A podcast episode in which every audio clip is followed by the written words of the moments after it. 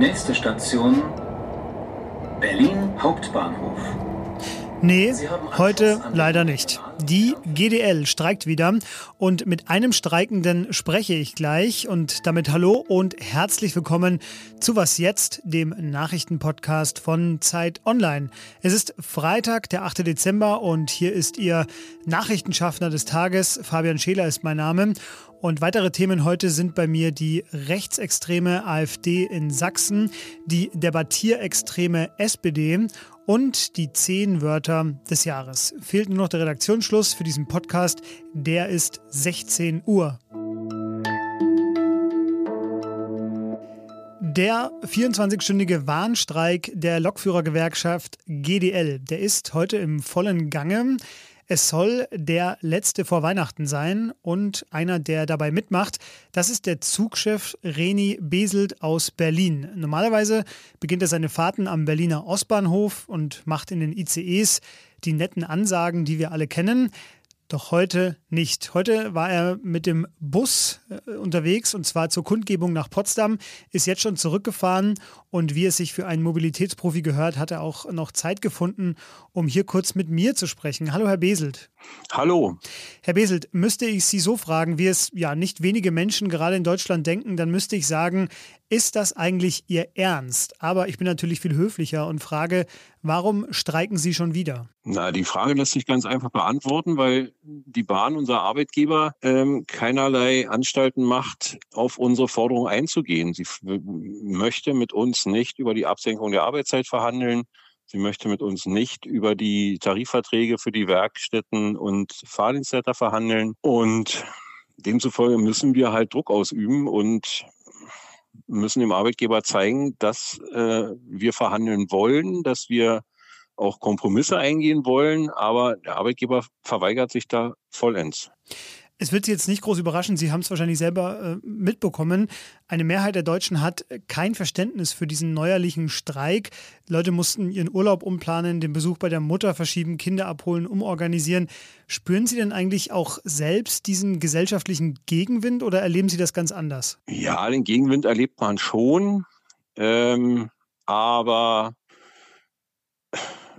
wir erleben diese, diese Fakten, äh, dass man umplanen muss, ja eigentlich schon fast täglich.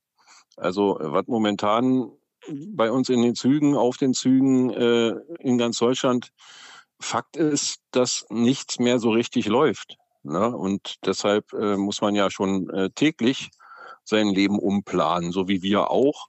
Wir sind äh, jeden Tag fast eine Stunde, zwei Stunden in letzter Zeit äh, München, mit dem Schneechaos, äh, Hannover mit Oberleitungsstörung teilweise bis zu fünf bis sieben Stunden länger unterwegs. Und dann hat man einen Tag frei und muss dann wieder äh, arbeiten gehen. Man hat von seiner Familie nichts mehr, man äh, hat keine sozialen Kontakte mehr. Äh, man kommt nur noch nach Hause, geht schlafen, dann geht man wieder arbeiten. Und das teilweise sechs Tage am Stück, dann hat man mal einen Tag frei. Und das nagt an uns genauso. Da muss sich was ändern. Wir brauchen mehr Personal, wir brauchen bessere Arbeitsbedingungen. Und dafür gehen wir auch auf die Straße. Mhm. Das sind ja die, auch die Forderungen, die vom GDL-Chef Klaus Weselski äh, immer wieder vorgetragen werden. Zudem hat jeder eine Meinung. Warum fühlen Sie sich denn von ihm gut vertreten? Na, weil er unsere äh, äh, Interessen vertritt.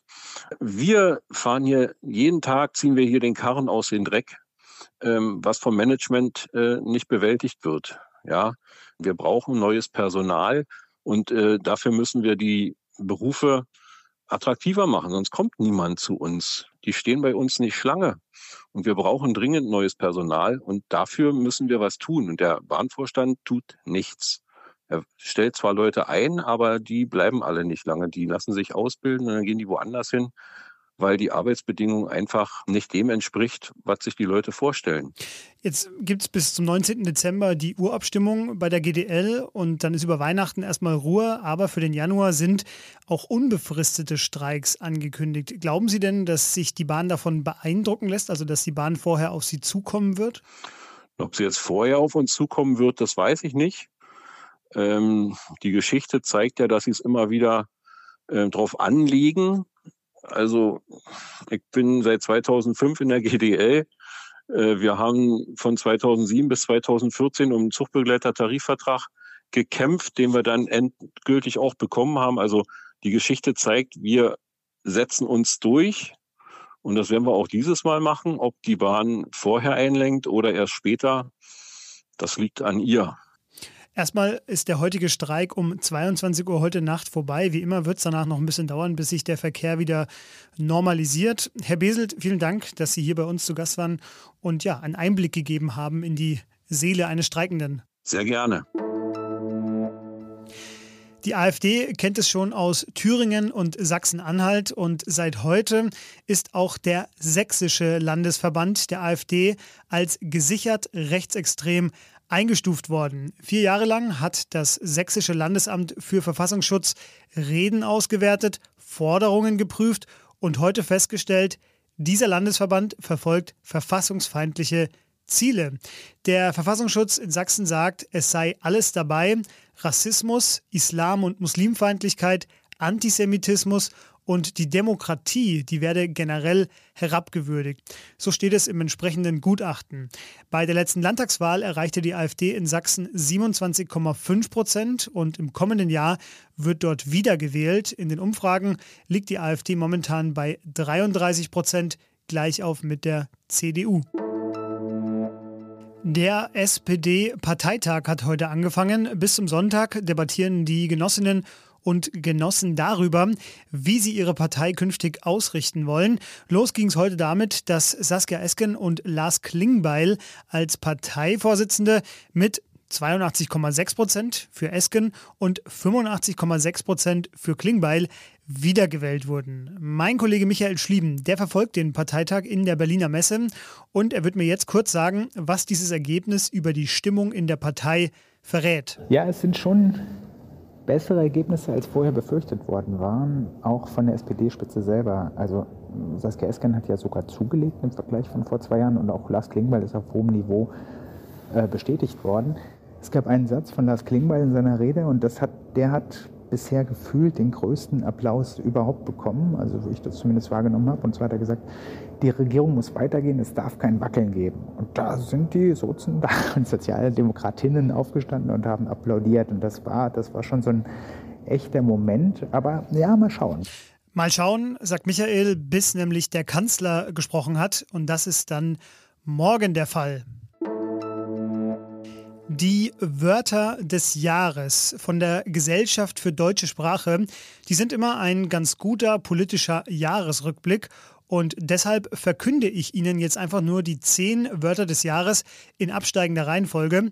Und Sie machen sich dann Ihre jahresrückblickenden Gedanken dazu. Los geht's. Krisenmodus, Antisemitismus, Leseunfähig, KI-Boom, Ampelzoff, hybride Kriegsführung, Migrationsbremse, Milliardenloch, Teilzeitgesellschaft, Kussskandal. Was noch? Träumen ist nicht verboten, die Gedanken sind frei und deshalb möchte ich Ihnen heute ein Projekt empfehlen, auf das ich jüngst gestoßen bin. DutchCyclingLifestyle.com Com heißt es. Dort kann man seine Straße eingeben und dann berechnet eine KI aus den verfügbaren Geodaten, wie diese Straße aussehen würde, wenn sie ja im typisch holländischen, fußgängeraffinen, fahrradfreundlichen Stil, sprich autofrei aussehen würde. Probieren Sie das gerne mal aus. Der Niederländer sagt dazu, glaube ich, makkelig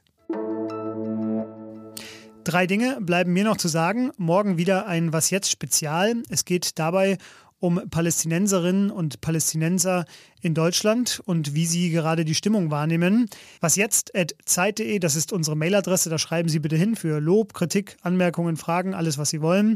Und als letztes wünsche ich Ihnen noch einen schönen zweiten Advent. Allseits gute Fahrt und bis bald. Tschüss.